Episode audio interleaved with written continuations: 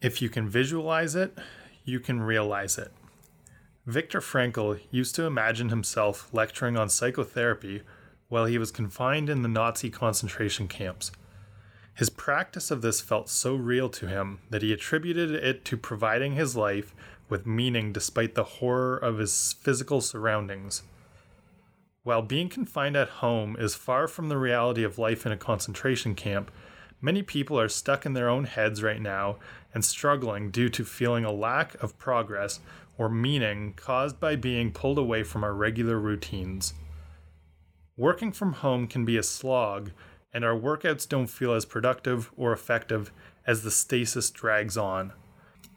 In order to completely turn around your outlook, and find more opportunities to grow in this time of physical distancing, turn inward to your mental landscape and visualize those actions in your life that fulfill you and give you meaning. Not only can this create a more positive framework for your mind, but decades of research into peak performance and neuroscience have also shown that our brains don't distinguish mental rehearsals from physical practices very well and we can and do improve our performance just by visualizing.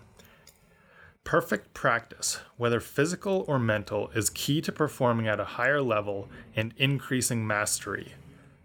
In this week's video, I talk about the power of visualization and how you can use it to maintain and even improve your performance of training, competing, and even presenting while stuck at home.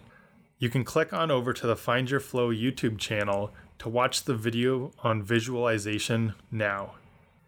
We all need to pace ourselves during these difficult times to not get overwhelmed, but you can drastically improve your outlook by taking care of your mindset, even for a few minutes a day.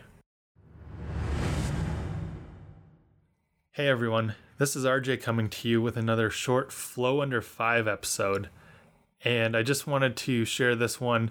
It's one of the recordings of a blog post I did on my personal website, which is rjkaiser.com.